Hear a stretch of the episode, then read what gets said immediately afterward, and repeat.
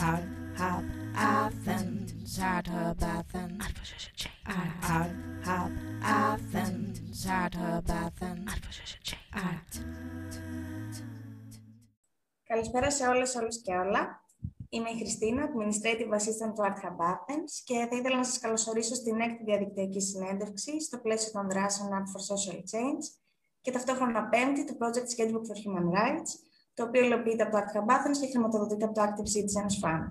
Σήμερα έχω τη χαρά να είναι κοντά μου ο Βαγγέλης Αβουλάς, πρόεδρος της ΑΜ και με άλλα μάτια. Καλησπέρα. Καλησπέρα, ευχαριστώ πολύ για την πρόσκληση. Εμείς ευχαριστούμε πάρα πολύ για την αποδοχή. Μου άρεσε και η συμπεριληπτική καλησπέρα που απευθύνατε. Να είστε καλά. Ε, ε, είναι, είναι κάτι που ανυπομονώ να το ακούσω ας πούμε και σε ένα δελτίο ειδήσεων, για παράδειγμα, το οποίο προφανώς νομίζει ότι απευθύνεται σε μια κοινωνική ελίτ, ποιος ξέρει. Πάντως ε, σίγουρα δεν απευθύνεται σε όλες, όλους και όλα. Η αλήθεια είναι αυτή. Δεν ξέρω αν θα αλλάξουμε τον κόσμο, αλλά σιγά σιγά κάπως θα γίνει κάτι νομίζω. Σίγουρα αυτή η σύμπραξη που συνάντησα και εγώ μέσα από εσάς και μέσα από τα social media για την κοινωνική αλλαγή και τη σύμπραξη με την τέχνη ε, είναι προς τη σωστή κατεύθυνση. Και χαίρομαι που πρόλαβα και εγώ αυτό το όχημα να επιβιβαστούμε παρέα στη διαδρομή αυτή. Εμείς χαιρόμαστε πάρα πολύ, αλήθεια. Θα ήθελες να μας πεις λίγα λόγια λοιπόν για ποιος είσαι, τι κάνετε, τι είναι το με άλλα μάτια και αν σου απαντούσα όχι στην πρώτη ερώτηση, πώς θα συνέχιζε η επόμενη; Πώς να μου πεις μόνο για το με άλλα μάτια. Α, πάντως δεν θα την περνάγαμε τελείως. Εντάξει. Ε, να πω ότι δεν θέλω να κάνουμε μια ε, συζήτηση ακολουθώντας τυπικά πρωτόκολλα και η Χριστίνα που με φιλοξενεί και συζητάμε τη γνώρισα μόλις πριν λίγα λεπτά, δεν τα έχουμε ξαναπεί. Και το μόνο που πρόλαβα σε αυτά τα λίγα λεπτά να υποσχεθώ είναι να μην ακολουθήσουμε πρωτόκολλα. Γι' αυτό. Και είναι αυτή, επιβεβαιώνω. Γι' αυτό προσπαθώ. Έτσι.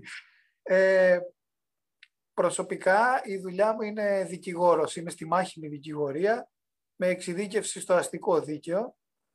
Πριν από 32 χρόνια, 33 κοντά, γεννήθηκα ε, με ολική τύφλωση από μια σπάνια ασθένεια που δεν κατασκεύασε το να δουλεύουν ε, καθόλου τα μάτια μου στον οργανισμό μου. Το λέω με πάρα πάρα πολύ απλά λόγια και για να μην το βαρύνουμε και για να συνεννοηθούμε.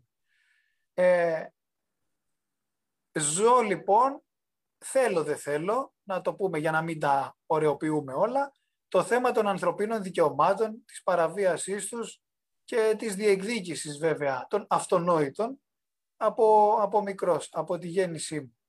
Ε, γιατί η αναπηρική κατάσταση, η οπτική βλάβη και η κατάσταση αναπηρίας που οι ελλείψεις της ε, κοινωνίας, η αδράνεια της πολιτείας και τα γύρω μου εμπόδια, η αναπηρία που μου επέβαλαν, έφερε αυτό το κομμάτι πριν, έρθει η νομική που ήρθε και συμπλήρωσε ε, όλο αυτό το κομμάτι των ανθρωπίνων δικαιωμάτων και σαν γνώση. Ε, μεγαλώνοντας φυσικά ασχολήθηκα ενεργά με το αναπηρικό κίνημα στην Ελλάδα και το εξωτερικό. Και κάποια στιγμή, το 2011, που είχα πλέον ξεκινήσει και τα πρώτα μου βήματα στην τοπική αυτοδιοίκηση, υπηρετώντας την κοινωνική πολιτική στο Ήλιον, σε ένα δήμο της Δυτικής Αττικής, σαν αντιδήμαρχος τότε, ε, άρχισα να διαπιστώνω ότι δεν είμαι ο μόνος που με ενοχλεί κάτι πολύ απλό. Το ότι πολλοί κόσμος συναντούσε έναν τυφλό, έναν κοφό, έναν κινητικά ανάπηρο, κάποιον με κάποια ιδιαιτερότητα, με μη κανονικό σώμα και αυτομάτως είχε στο νου του ε, τι δεν μπορεί να κάνει κάποιος εξαιτίας αυτής της κατάστασης αναπηρίας. Ήθελα σιγά σιγά να ενωθούν δυνάμεις, να ακουστούν θετικές φωνές, να γίνουν συλλογικές δράσεις και να αρχίζουμε να αποδεικνύουμε να, να αλλάζουμε λίγο αυτό το στερεότυπο και αυτή την προσέγγιση και τη θεώρηση των πραγμάτων. Να δείχνουμε δηλαδή τι μπορεί να κάνει κάποιος παρά την κατάσταση στην οποία βρει, παρά τα εμπόδια που δεν επέλεξε και όμως προσπαθεί και παλεύει να τα αντιμετωπίσει. Η νομική ήρθε ως ε, δίωδο στο να δεις αυτά τα προβλήματα, στο πώς μπορούν να λυθούν, με ποιο τρόπο, να επικοινωνήσει με αυτούς τους ανθρώπους που βλέπουν αυτές τις δυσκολίες μόνο απ' έξω, ας πούμε. Εδώ είναι η στιγμή που όλοι περιμένουν να πω ναι και να συμπληρώσω την απάντηση και εγώ πάντα λέω ότι έβλεπα αστυνομικές ταινίες και θαύμαζα τους δικηγόρους. Χωρίς να πω ότι θα πάρω, τι θα ασχοληθώ. Με, έγραφα και καλές εκθέσεις, τα έλεγα και καλά που λέμε, ήδη από το σχολείο και λοιπά, που αναγκαστικά διεκδικούσα πράγματα που δεν ήταν αυτονόητο ε, να, να, να παρέχονται και όλα αυτά έφεραν τη νομική αρκετά πιο εύκολα στη ζωή μου. Ήταν επιλογή, δεν ήταν ότι κάτι με έσπρωξε εκεί και λοιπά. Το ήθελα να το κάνω. Ε, και ναι, θεωρώ ότι αργότερα συνειδητά ήρθε και συμπλήρωσε όλη αυτή την ιστορία που σιγά σιγά αφηγούμε. Γιατί κάπου εκεί έγινε το με άλλα μάτια, ξεκίνησε σαν ενημερωτική στο σελίδα και παραμένει ως σήμερα με άλλα μάτια.gr μια πύλη ενημέρωσης πλέον εξειδικευμένα ευπαθών κοινωνικά ομάδων από ε, ενημέρωση με θέματα ανά τον κόσμο, από τεχνολογικές, επιστημονικές εξελίξεις, εφευρέσεις, αλλαγές στην ομοθεσία, τι ισχύει, τι δεν ισχύει, ε, απόψεις βέβαια για διάφορα ζητήματα που συμβαίνουν, ε, κωδικοποίηση κοινωνικών παροχών, ε, ε, διάφορα νέα, όχι μόνο καταγγελίες και προβλήματα, αλλά και θετικά πρότυπα και συνεντεύξεις. Ε, συνήθως είμαι εγώ στη θέση σου λοιπόν Χριστίνα, στο με άλλα μάτια και εσύ ή οποιοδήποτε άλλος και οποιαδήποτε άλλη ενδυνάμει στη δική μου. Τώρα λίγο πώς αλλάξαμε ρόλους δεν ξέρω, παίρνω τη συνεντεύξη συνήθως, δεν τις δίνω. Αλλά πώς νιώθεις τώρα, συμβαίνει κάτι διαφορετικό; Ε, σίγουρα συμβαίνει κάτι διαφορετικό, ήδη δηλαδή αναμετριέμαι με το να μην παρασυρθώ από τη θετική ενέργεια και το χαμόγελό σου και να πρέπει να απαντήσω σοβαρά σαν κοινωνικός επιχειρηματίας κάποιες ερωτήσεις. Ας πούμε, να μείνω σε μια live ατζέντα πιστός, ας πούμε. Έτσι. Αλλά μέχρι τώρα μάλλον τα καταφέρνω. Δεν ξέρω για πόσο χρόνο αυτό θα κρατήσει, αλλά εντάξει. Εδώ θα Εσύ με αυτό πώς νιώθεις; Ε, εγώ νιώθω πιο αγχωμένη. αναρτήσεις και η Ειρήνη εδώ μας παρακολουθεί από την ομάδα σας και πολλοί άλλοι, γιατί παρακολουθώ παράλληλα και τα social media και θέλω να πούμε ότι ο τυφλός άνθρωπος που σας μιλάει και πολλοί άλλοι με πρόβλημα όραση που δεν βλέπουν την οθόνη μπορούμε να είμαστε ενεργοί και με τις νέες τεχνολογίες και ε, με τα social media και με όλα με τον εξής πολύ απλό τρόπο που φαίνεται σε μικρότερους φίλους που το εξηγώ στα παιδιά μας μαγικός με πρόγραμμα που ό,τι δείχνει η οθόνη το ακούμε αυτόματα φωνητικά. Άρα ένα πρόγραμμα ανάγνωσης οθόνης μας διαβάζει οτιδήποτε. Γι' αυτό και έχουμε δραστηριότητα και στο με άλλα μάτια και εγώ προσωπικά στα social media, κανάλι στο YouTube βέβαια και Facebook, Instagram, LinkedIn για τα πιο επαγγελματικά δρόμενα κλπ. Και τώρα για να απευθυνθούμε και στις ηλικίες σου, Χριστίνα, εκεί γύρω στα 18 που είστε όλοι, έχουμε κάνει και TikTok, όχι σαν εμάς τώρα που γεράσαμε. Εντάξει, για τους νεότερους. Ευχαριστώ για το κοπλιμέντο. Ε, πραγματικά το ευχαριστώ. Ε, θα ήθελες να μου πεις λίγα πράγματα για την ομάδα του με άλλα μάτια; Ναι. Ε, πλέον το με άλλα μάτια είναι, μια, είναι νομικό πρόσωπο, είναι αστική μη κερδοσκοπική εταιρεία από το 2018 μέχρι σήμερα. Έχει αυτοοργανωθεί και ιδρυθεί από ανάπηρα άτομα ε, και θέλει κατά προτεραιότητα να δίνει θέσεις εργασίας μέσω όλων αυτών που κάνει σε ανάπηρα άτομα. Ε, γιατί πιστεύουμε φυσικά και στην ε, αποδοτικότητα και την παραγωγική ε, θέση στην αγορά εργασίας και των αναπήρων. Το ζούμε και εμείς οι ίδιοι, το πιστεύουμε, το προωθούμε και το υπηρετούμε. Την ίδια στιγμή που τα στερεότυπα, ειδικά στον ιδιωτικό τομέα, παραμένουν. Δυστυχώς τουλάχιστον στην Ελλάδα. Το με άλλα μάτια λοιπόν δεν είναι μόνο ένας χώρος που μπορεί να φιλοξενήσει, ας πούμε, πέραν της ενημέρωσης ε, και διαφημίσεις σε επίπεδο εταιρικής κοινωνικής ευθύνης. Παράγουμε πολύ προσβάσιμο ε, ενημερωτικό υλικό.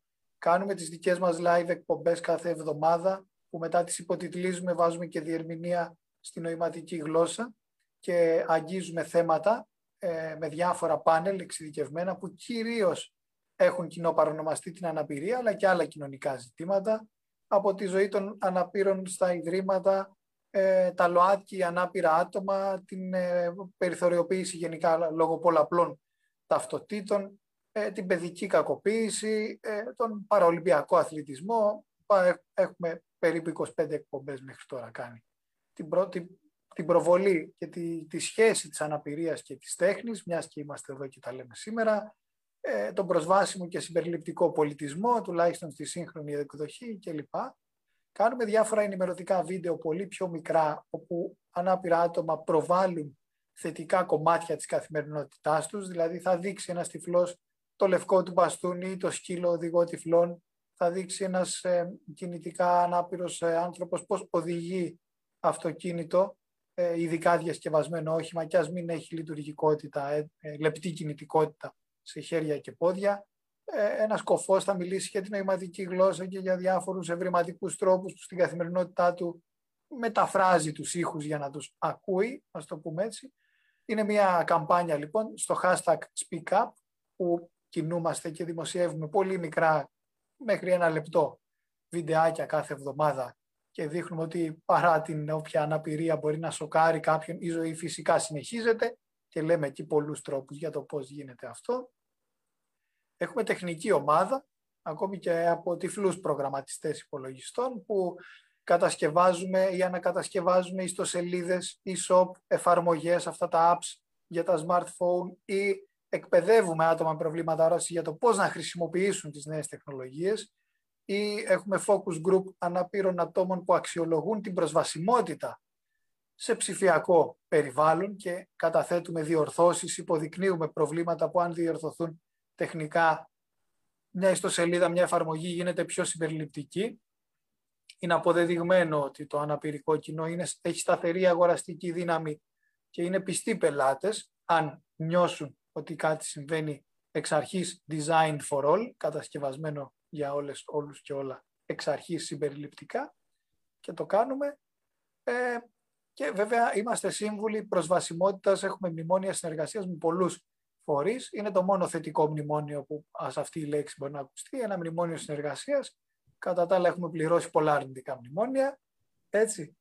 Ε, και μπορούμε να κάνουμε συμβουλευτική προσβασιμότητα είτε σε εταιρείες που θέλουν να προσλάβουν ανάπηρα άτομα ή να εκπαιδεύσουν το προσωπικό τους να εξυπηρετεί σωστά πελάτες και καταναλωτές ε, αναπήρους, ε, είτε να εκπαιδεύσουμε το HR εταιριών ή το τμήμα marketing να κάνει σωστές προσβάσιμες, να απευθύνεται σωστά, ε, διαφημιστικά κλπ. Γίνονται πολλά λάθη στο marketing που αποκλείεται κόσμος και οι ίδιες εταιρείες δεν το έχουν καταλάβει, όπως γίνονται και πολλά θετικά βήματα.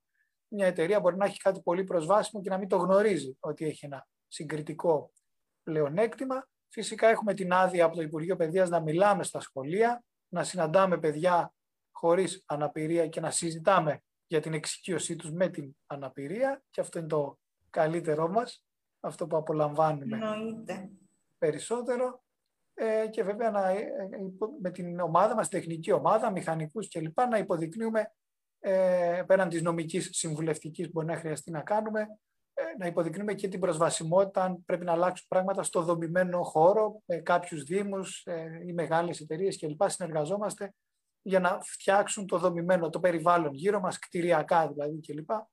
πιο προσβάσιμα και σιγά σιγά αναπτύσσουμε και ένα δίκτυο υπηρεσιών ε, για συμβουλευτική ψυχική υγείας και επαγγελματικό προσανατολισμό σε αναπήρους κλπ. Δεν καθόμαστε ήσυχοι γενικά.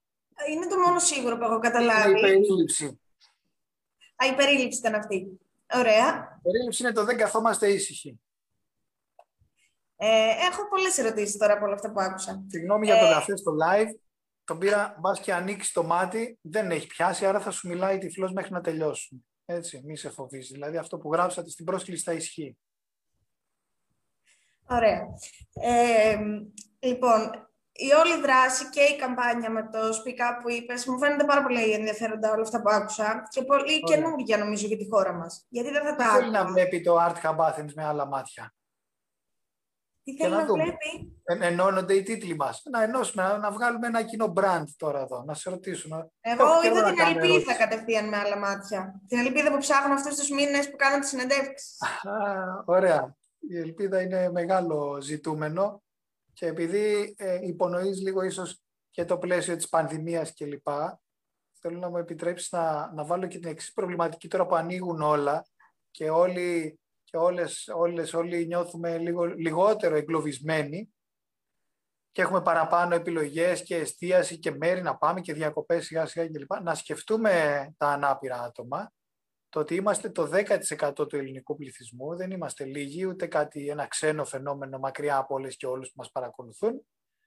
Είμαστε πάνω από ένα εκατομμύριο συμπολίτες σας. Φυσικά δεν μας βλέπετε τόσο συχνά γύρω σας, ενώ θα έπρεπε σε κάθε 10 ανθρώπους που συναντάτε οπουδήποτε ο ένας να έχει μια αναπηρία. Αυτό είναι το φυσιολογικό, σε εισαγωγικά. Είναι όμως τόσα πολλά τα εμπόδια και οι δυσκολίες και οι αποκλεισμοί που δεν μας βλέπετε τόσο συχνά.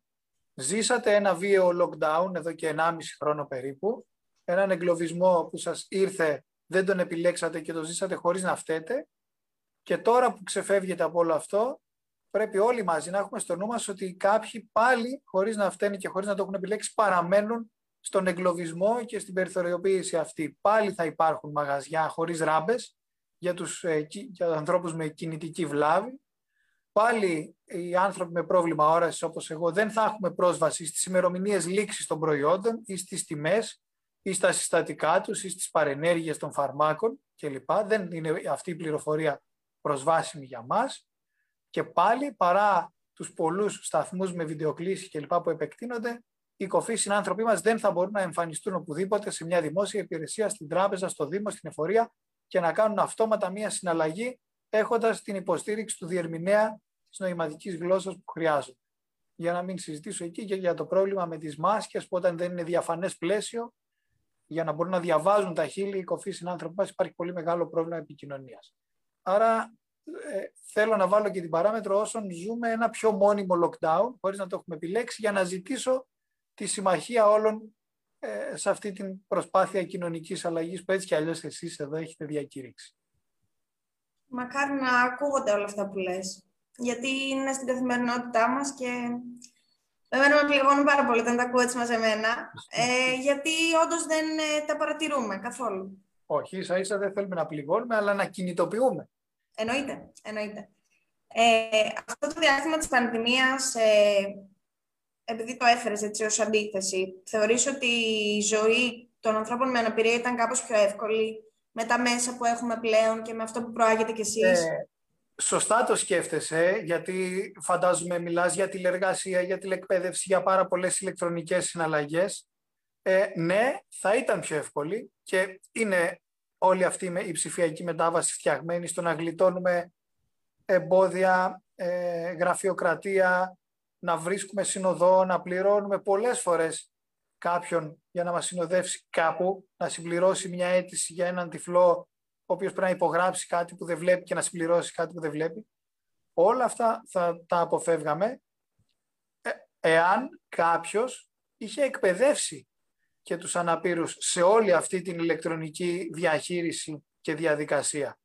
Δεν θα έπρεπε το με άλλα μάτια να έχει πάρει την πρωτοβουλία και να τρέχει με εθελοντές ε, να εκπαιδεύει ανθρώπους που δεν βλέπουν στην τηλεπικοινωνία, σε ένα Viber, σε ένα Skype, σε ένα Zoom, πόσο μάλλον κάναμε γρήγορα και δημοσιεύσαμε δωρεάν για όλες και όλους εκπαιδευτικά βίντεο, πώς να γραφτεί κάποιος στην άλλη συνταγογράφηση. Δεν είναι όπως κάνετε εσείς δύο κλικ με το ποντίκι και λοιπά οι τυφλοί άνθρωποι όσοι έχουν κινητική αναπηρία στα άνω άκρα δεν χρησιμοποιούν το ποντίκι, κινούνται μόνο με πληκτρολόγιο, θέλει τελείως άλλες οδηγίες. Πώς να κάνει κάποιος λοιπόν ένα γνήσιο υπογραφής μέσω του GovGR να γλιτώσει το ΚΕΠ, το αστυνομικό τμήμα κλπ. Πήραμε τα πράγματα στα χέρια μας και προσπαθούμε ακόμα και σήμερα να εκπαιδεύσουμε κόσμο. Αυτό πρέπει να γίνει πιο οργανωμένα. Από το κράτος, από τα πανεπιστήμια μας, από όποιον μπορεί να αναλάβει αυτήν την πρωτοβουλία. Γιατί η ψηφιακή εποχή ήρθε για να μείνει. Και σωστά ήρθε. Και θέλουμε να δούμε η τηλεργασία θα δώσει παραπάνω ευκαιρίες ας πούμε, σε ανάπηρα άτομα, τα οποία έχαναν σε έναν άτυπο ανταγωνισμό ζούγκλας αγοράς εργασίας στο φυσικό περιβάλλον μόνο και μόνο επειδή δεν ήταν προσβάσιμος ο εργασιακός χώρος, χωρίς να φταίνει ή δεν υπήρχε ο κατάλληλος εξοπλισμός στην εταιρεία, κάποιο λογισμικό, κάποιος εξοπλισμός που χρειάζεται, μια αναπηρική τοαλέτα έστω. Τώρα μπορούν ήρθε στη ζωή μας τηλεργασία. Περιμένουμε να δούμε αυτές τις ευκαιρίες. Είχαμε τηλεκπαίδευση με πολλά κενά στις προβλέψεις. Δηλαδή, τα ειδικά σχολεία, ναι, ήταν ανοιχτά. Η υπόλοιπη όλη τηλεκπαίδευση, οι μαθητές, οι ανάπηροι μαθητές που ήταν σε σχολεία γενικής εκπαίδευσης, με παράλληλη στήριξη. Και δεν είχαν το δάσκαλό τους δίπλα τους, πώς θα έκαναν τηλεκπαίδευση. Δεν μας απασχόλησε ένα χρόνο τώρα το γεγονός αυτό. Αγοράσαμε τάμπλετ στα παιδιά μας ένα χρόνο μετά το πρώτο lockdown. Πόσο παραπάνω είναι το κόστος όμως για τον εξοπλισμό και, το, και τα ειδικά προγράμματα και τα τάμπλετ με συγκεκριμένες προδιαγραφές που ήθελαν οι ανάπηροι μαθητές και τα έβαλαν από την τσέπη τους δεν μας απασχόλησε ακόμη σαν κράτος. Άρα έχουμε θέματα να δούμε. Θα μας απασχολήσει πιστεύεις γιατί βάζεις το ακόμη. Όσο απασχολεί εμένα, εσένα, όλους όσους εδώ μας παρακολουθούν, ξεκινά να απασχολεί μια όλο και μεγαλύτερη μερίδα της κοινωνίας. Και το κράτος είμαστε εμείς. Δεν μπορεί να, είναι, να, να είμαστε εμείς μόνο μια φορά στα τέσσερα χρόνια που ψηφίζουμε, όσοι πάμε να ψηφίσουμε. Είμαστε και όλες οι υπόλοιπες μέρες. Θέλουμε, δεν θέλουμε. Εδώ θέλω να δω την ατομική ευθύνη. Όχι στην παγίδα της ε, τηλεοπτικής ατομικής ευθύνης που μας βάζουν να σφαχτούμε ένας με τον άλλον. Ποιος δεν προσέχει ποιον και εμένα πρέπει να προσέχει ο διπλανός και εγώ τον άλλον και όλοι μαζί ποιους και, και δεν ξέρω εκεί λίγο ψάχνουμε εντάξει ατομική ευθύνη αλλά χάσαμε λίγο και τη συλλογική και πολιτική ευθύνη και κρατική ευθύνη κλπ. Η ατομική ευθύνη είναι στα κοινωνικά μηνύματα που αντιλαμβάνει το καθένας από τα ερεθίσματα γύρω του και τι τα κάνει, πόσο τα κρατά στο μυαλό του, πώς τα επεξεργάζεται και πώς ενεργητικά τα αναμεταδίδει. Εκεί είμαι λίγο πιο αυστηρός στο να το συζητήσω αυτό. Μάλιστα.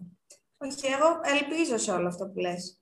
Νομίζω Έχουμε ότι... καθόλου σχόλια σε όλα αυτά που λέμε. Δεν ξέρω αν έχουμε τεχνική δυνατότητα να τα να βλέπουμε. Ελπίζω ότι είσαι πιο ενημερωμένος από μένα προς τα σχόλια. Και, και στο facebook και λοιπά. θα μας πει όλο και κάποιο συνεργάτη. Θα μας μεταφέρει από τη live μετάδοση, μήπως από κάτω υπάρχει, γιατί είναι κρίμα να μην υπάρχει κάτι. Εννοείται να τα απαντήσουμε ε, σε όποια πορεία προκύψει, φυσικά. Αυτό προσπαθώ κι εγώ να παρακολουθήσω, αλλά εντάξει. Ε, σε αυτά τα άτομα που το τελευταίο χρόνο που είπες και όλες ότι προσφέρετε βοήθεια για αυτά τα ζητήματα της τηλεργασίας, της τηλεκπαίδευσης. Ναι, φαντάσου δυστυχώς ότι τις πρώτες διάφανες μάσκες τις πληρώσαμε εμείς με έσοδα του με άλλα μάτια που έχασε πολλές εκδηλώσεις με φυσική επαφή και δεν είχε για τους διερμηνείς νοηματικής γλώσσας. Πέρσι το Μάρτιο, πανελλαδικά, περίπου 200 διάφανες μάσκες για να μπορούν να κάνουν τη δουλειά τους. Και μας πήρε το κράτος, συγκεκριμένος άνθρωπος, και μας ρώτησε από πού τις πήρατε για να πάρουμε και εμείς να δούμε τι θα κάνουμε. Δεν γίνεται αυτό έτσι. Αυτό δεν γίνεται. Και γιατί συμβαίνουν αυτά; Δεν είναι πολιτικό, α, η αυτή η κυβέρνηση και η προηγούμενη. Όλοι φταίνε και θα φταίνε όσο σε οποιαδήποτε απόφαση λαμβάνεται, δεν υπάρχει και κάποιος άμεσα ενδιαφερόμενος να εμπλέκεται σε, αυτά τα, σε, αυτή τη λήψη των αποφάσεων. Και εγώ λέω το απλό παράδειγμα. Δεν, λέω να γίνουν υπουργοί όλοι ανάπηροι κλπ. Δεν λέω σύνθετα πράγματα. Λέω όταν παραλαμβάνουμε μια παιδική χαρά στο Δήμο μας καινούργια που έχει πληρωθεί από δημοτικά τέλη από όλους εμάς.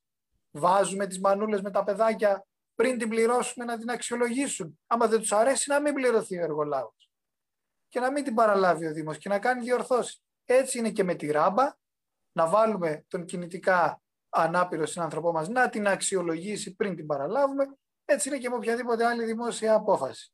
Να βάλουμε τον ίδιο τον έλεγχο προληπτικά και όχι κατασταλτικά στα δημόσια πράγματα.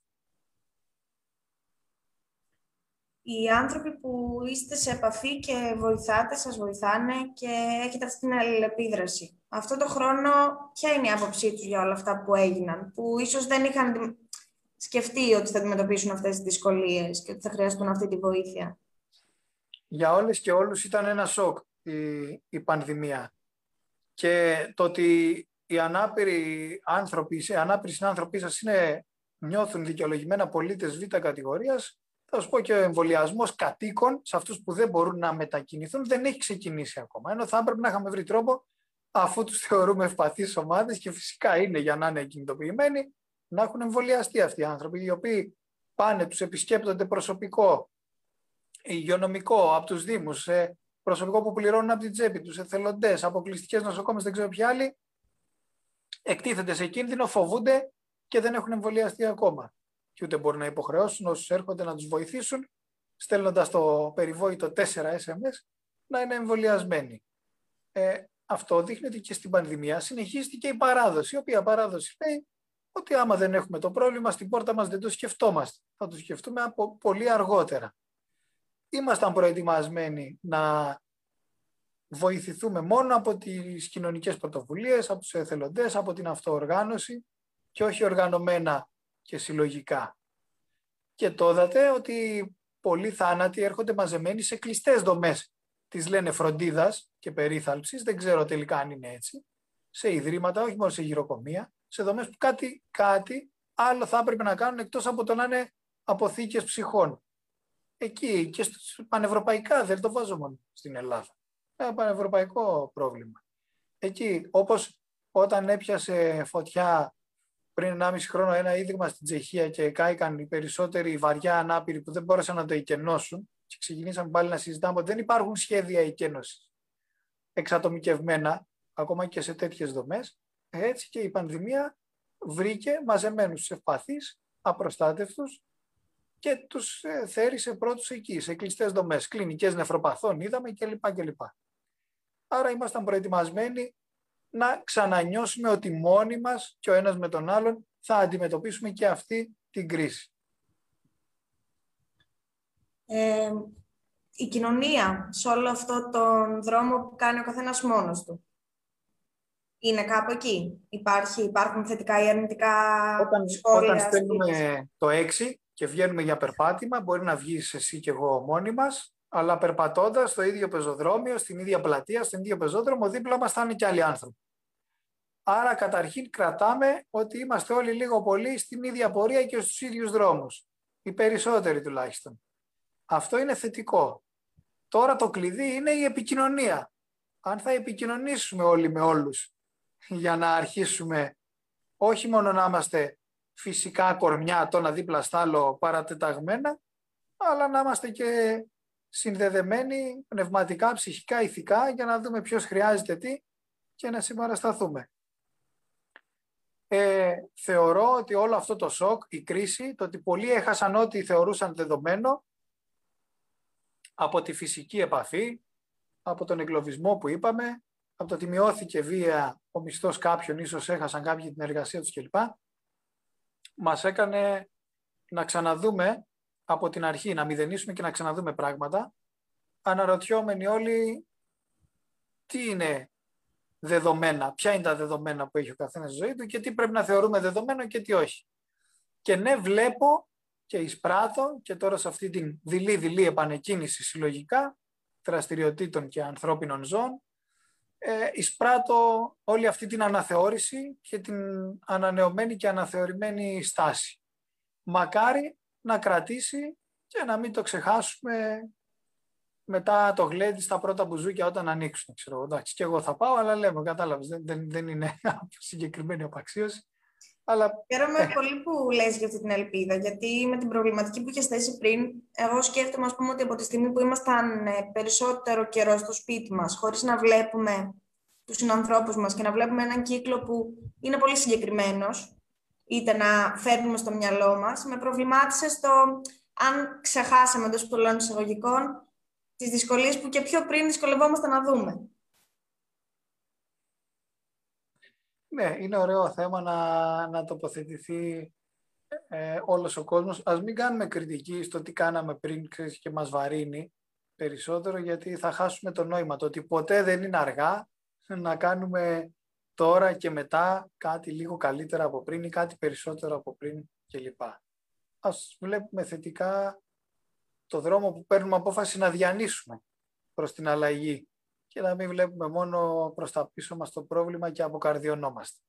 Ωραία, χαίρομαι πάρα πολύ. Ε, έχω μία ερώτηση ε, που μου έχουν στείλει. Ε, θα ήθελα να μας πεις λίγα λόγια, εάν γίνεται φυσικά, για το δείπνο στο σκοτάδι. Είναι μια δράση που θα συνεχιστεί. Το, το δείπνο στο σκοτάδι ακούγεται μακρινό, γιατί ήταν η συνύπαρξη πολλών ανθρώπων σε ένα εστιατόριο ανά την Ελλάδα, το κάναμε σε διάφορες πόλεις. Ε, και εκεί η εκπαιδευμένη ομάδα εθελοντών που συντονίζω και άνθρωποι με προβλήματα όρασης και εκπαιδευμένοι εθελοντές βλέποντες αναλάμβαναν χωρίς στο χώρο να υπάρχει καμία πηγή φωτός για μια μισή δύο ώρες να σερβίρουν ένα πλήρες μενού σε κόσμο που άφηνε την όρασή του για λίγο έξω από το εστιατόριο, άκουγε τους κανόνες ασφαλείας, τις οδηγίες μας και έπρεπε να φάει, να πιει, να διασκεδάσει, να γνωρίσει τους γύρω του χωρίς να βλέπει. Ήταν μια βιωματική εμπειρία που πρόλαβε πριν την πανδημία να έχει συμβεί από το 2012 μέχρι και αρχές του 2020 15 ε, φορές για το ευρύ κοινό πανελλαδικά και τρεις-τέσσερις φορές για στελέχη εταιριών που ζήτησαν οι ίδιες οι εταιρείες.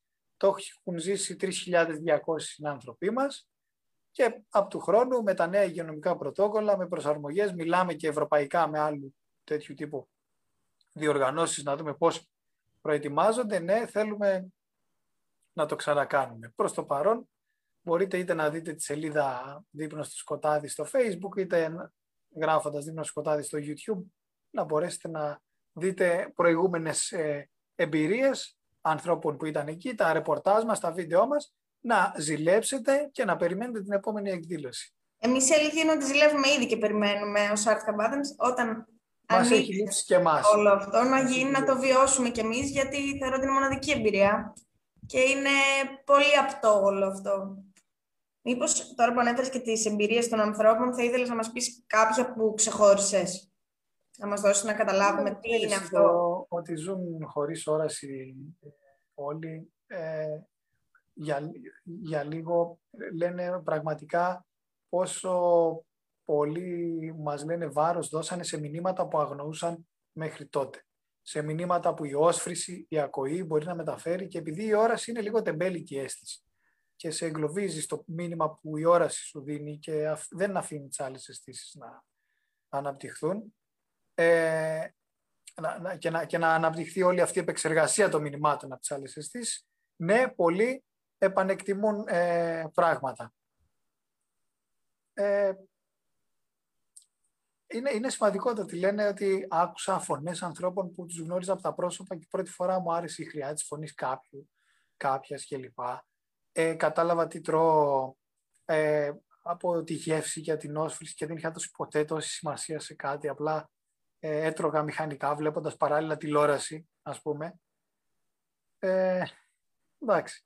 Διάφορα μοναδική εμπειρία. Ναι, ναι, ναι, ναι. Και είναι ωραίο που έρχονται και με τα παιδιά τους και πραγματικά ε, θέλουμε να το συνεχίσουμε. Αξίζει, αξίζει τον κόπο ε, από τις επισκέψεις που κάνετε στα σχολεία που ανέφερες πριν. Ναι, και συνεχίζουμε έστω και με τηλεδιάσκεψη στο πρόγραμμα φέτος. Μας λείπει η φυσική επαφή, ανυπομονούμε να συναντήσουμε τα παιδιά μας ξανά. Η αντιμετώπιση των παιδιών ποια είναι; Βλέπουν και αυτή την ελπίδα με άλλα μάτια να έρχεται; Α, ναι, τα παιδιά καταλαβαίνουν ότι και κάποιο εμπόδιο να έρθει ξαφνικά. Γιατί εντάξει, εγώ γεννήθηκα τυφλός, αλλά μην ξεχνάμε ότι μια ασθένεια, ένα ατύχημα, δυστυχώς, μπορεί να φέρει κάποιο άτομο ξαφνικά στη θέση μας. Αυτό καταλαβαίνουν λοιπόν και τα παιδιά, ότι δεν τελειώνει τίποτα με το πρώτο μεγάλο εμπόδιο που θα δούμε μετά την πρώτη αντίδραση, το πρώτο σοκ κλπ, θλίψη, θυμό όπως το ζήσει ο καθένας. Ε, εντάξει, ε, πρέπει να έρθει και δεύτερη σκέψη και σιγά σιγά να βρίσκουμε τις εναλλακτικές αυτές και τα κόλπα εκείνα και τις άλλες λύσεις που ε, χρειάζονται για να συνεχίσουμε τη ζωή μας παρά το στραβό, ε, την ατυχία που έτυχε, έτσι, που, ήρθε, που μας ήρθε, που μας βρήκε. Και είναι σημαντικό γιατί τους λέμε μόνο για θετικά παραδείγματα. Πώς κάνουμε πράγματα παρά ε, το αυτό που συνέβη. Νομίζω μας λείπει αυτό λίγο ως κοινωνία, στο να στοχεύουμε και να επικεντρωνόμαστε στο θετικό και όχι μόνο στο αρνητικό για να βλέπουμε τι μπορούμε να κάνουμε γι' αυτό. Γιατί επικεντρωνόμαστε μόνο στα αρνητικά και δεν κοιτάμε απ' έξω. Μπαίνουμε σε ένα μέσο κοινωνικής δικτύωσης, ε, διαβάζουμε μια, σε ένα site ειδήσεων, σε ένα δελτίο κάτι. Ε, είναι και το, το αναπαράγουμε λίγο και εμείς οι ίδιοι. Πόσα θετικά πράγματα θα διαβάσουμε σε στάτους και σε τίτλους ειδήσεων και πόσα αρνητικά. Προφανώς συμβαίνουν και θετικά πράγματα γύρω μας καθημερινά, αλλά πουλάει το αρνητικό μόνο. Για πολλούς λόγους. Για λόγους ελέγχου και ποιος ξέρει και πολλούς άλλους. Α μην το κάνουμε σύνθετο τώρα. Ωραία, να μιλήσουμε για κάτι θετικό που εμείς βλέπουμε από την πλευρά μας τουλάχιστον. Πες ε... να μην είναι θετικό, κορονοϊού και ό,τι άλλο θες λέμε. Όχι, Έχει παρεξηγηθεί τώρα. Να μιλήσουμε για κάτι θετικό, φεύγουν τρέχοντας όλοι. για την τέχνη ήθελα να μιλήσουμε. Αν είναι κάπου σε όλο αυτό είναι και η τέχνη ελπίδα. Και παρόλο που πέρασε και περνάει ακόμα δύσκολα λόγω της πανδημίας, γιατί ήταν τομέας που χτυπήθηκε και δεν υποστηρίχθηκε ίσως και όσο θα έπρεπε, ε, καλείται πάλι να βοηθήσει στην Ανάσταση και την Ανάταση της κοινωνίας, παρόλο που η ίδια έχει πληγωθεί. Και οι καλλιτέχνες καλούνται να βρουν πάλι έμπνευση και δύναμη που δεν ξέρουμε, δεν τους ρώτησε ποτέ κανείς πώς ανατραφοδοτούνται και πώς επαναφορτίζονται. Θα έπρεπε να τους δούμε και αυτούς σαν ανθρώπους και όχι σαν επαγγελματίες μόνο. Και αφού τους γνωρίσουμε καλά, μας δόθηκε όλος αυτός ο χρόνος με την πανδημία, να συμπορευτούμε και να στηρίξουμε πλέον ένα τον άλλο, να μην απαιτούμε μόνο από την τέχνη να παίρνουμε, πρέπει και να τις δώσουμε τη στήριξή μας με όποιο τρόπο μπορούμε πλέον. Ε, πάντα κάναμε την κίνηση του χειροκροτήματος και στεκόμασταν απέναντι στην τέχνη και χειροκροτούσαμε κάτι. Η τέχνη μας προσέφερε ένα αποτέλεσμα και εμείς το επιβραβεύαμε με ένα χειροκρότημα. Αυτή τη στιγμή τα χέρια όσων απολαμβάνουν την τέχνη και όσο τη δημιουργούν δεν πρέπει να είναι απέναντι και να κινούνται παράλληλα. Πρέπει να ενωθούν, να πιαστούν μαζί και να συνοδοιπορήσουμε. Είναι ιστορική η συγκυρία και το κάλεσμα και οι εξελίξεις στις οποίες πρέπει με σοβαρότητα να ανταποκριθούμε και να ανοίξουμε και θέματα που κάποια στιγμή πρέπει να ανοίξουν. Δηλαδή, γιατί να επιδοτούνται με τα ίδια λεφτά και δημόσιο χρήμα κλπ. εκδηλώσεις που δεν είναι συμπεριληπτικές, δεν αγκαλιάζουν όλο τον κόσμο και εκδηλώσεις που το κάνουν. Την ίδια στιγμή που η προσβασιμότητα, η υπέρτιτλοι, οι υπότιτλοι, η διερμηνία στη νοηματική, το εκτυπωμένο πρόγραμμα εκδήλωσης στη γραφή των τυφλών κλπ. έχει ένα πρόσθετο κόστος.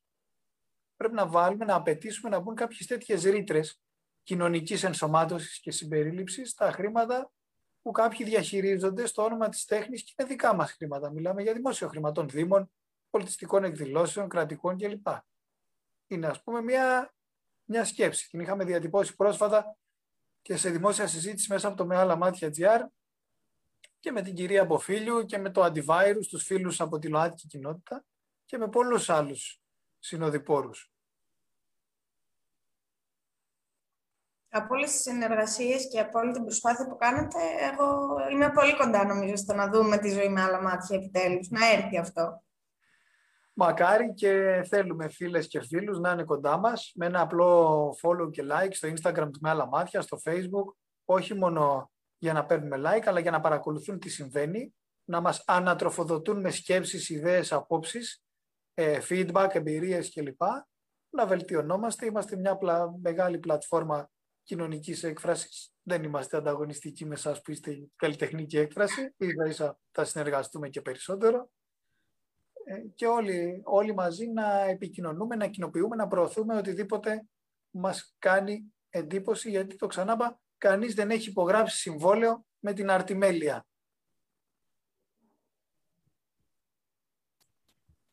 Ε, να υπενθυμίσω στο το σημείο ότι το Σάββατο στις 3 έχουμε και το workshop που θα μας παρουσιάσουν. Ε, η προσβασιμότητα και συμπερίληψη στην τέχνη, που κολλάει απόλυτα νομίζω με όλη αυτή την ελπίδα που έδωσε ναι, Θα εξειδικεύσουμε λίγο εκεί για όσους είναι πιο κοντά στην τέχνη, πώς μπορεί η τέχνη να απευθύνεται σε όλες, όλους και όλα. Και πώς μπορεί να το κάνει ίσως καλύτερα, μπορεί να το κάνει ήδη. Πώς μπορούμε και εμείς να βοηθήσουμε τη συμπεριληπτική καλλιτεχνική προσπάθεια να την επικοινωνήσουμε καλύτερα και να τη στηρίξουμε. Όλα αυτά θα τα συζητήσουμε και με πρακτικά παραδείγματα. Το πιο σημαντικό από όλα. Η πράξη, να δούμε. Έχουμε μείνει στη θεωρία, νομίζω εγώ, αυτό το χρόνο ειδικά. Ε, για όσους από εσάς επιθυμείτε να το παρακολουθήσετε, υπάρχει αναρτημένη φόρμα εγγραφής στη σελίδα μας. Νομίζω ότι θα έχει πάρα πολύ ενδιαφέρον να τα δούμε όλα αυτά. Αγγελή, εγώ είμαι καλυμμένη. Δεν ξέρω, θέλεις να προσθέσεις ε, κάτι; Δεν θέλω και εγώ να κουράσουμε κανέναν με παραπάνω ε, λόγια, γιατί θεωρώ ότι είναι η αρχή, ήταν μια γνωριμία. Μας δώσετε την ευκαιρία να συστηθούμε και να συμπορευτούμε ε, με όλες και όλους ε, και στα επόμενα βήματα και να τα ξαναλέμε και το Σάββατο και όχι μόνο. Σίγουρα αυτή η μετάβαση στη νέα εποχή θα μας βρει να αλληλεπιδρούμε, να συνδημιουργούμε και να συμπορευόμαστε. Και αυτό περιμένω και εγώ και θα χαρώ πολύ αν κάτι κάποιος βρήκε σαν δημιουργικό ερέθισμα να ξανασυναντηθούμε και να τα ξαναπούμε. Ευχαριστούμε πάρα πάρα πολύ. Αλήθεια Ευχαριστώ πολύ. και εγώ για την πρόσκληση. Ευχαριστώ πολύ. Νομίζω ότι ακούστηκαν όλα όσα έπρεπε να ακουστούν. Να είσαι καλά. Και σε ευχαριστώ και προσωπικά για εγώ την το ίδιο. επιμέλεια αυτής της συζήτησης. Κι εγώ, κι εγώ. Καλό βράδυ σε όλους. Ευχαριστούμε πάρα πολύ. Καλό βράδυ.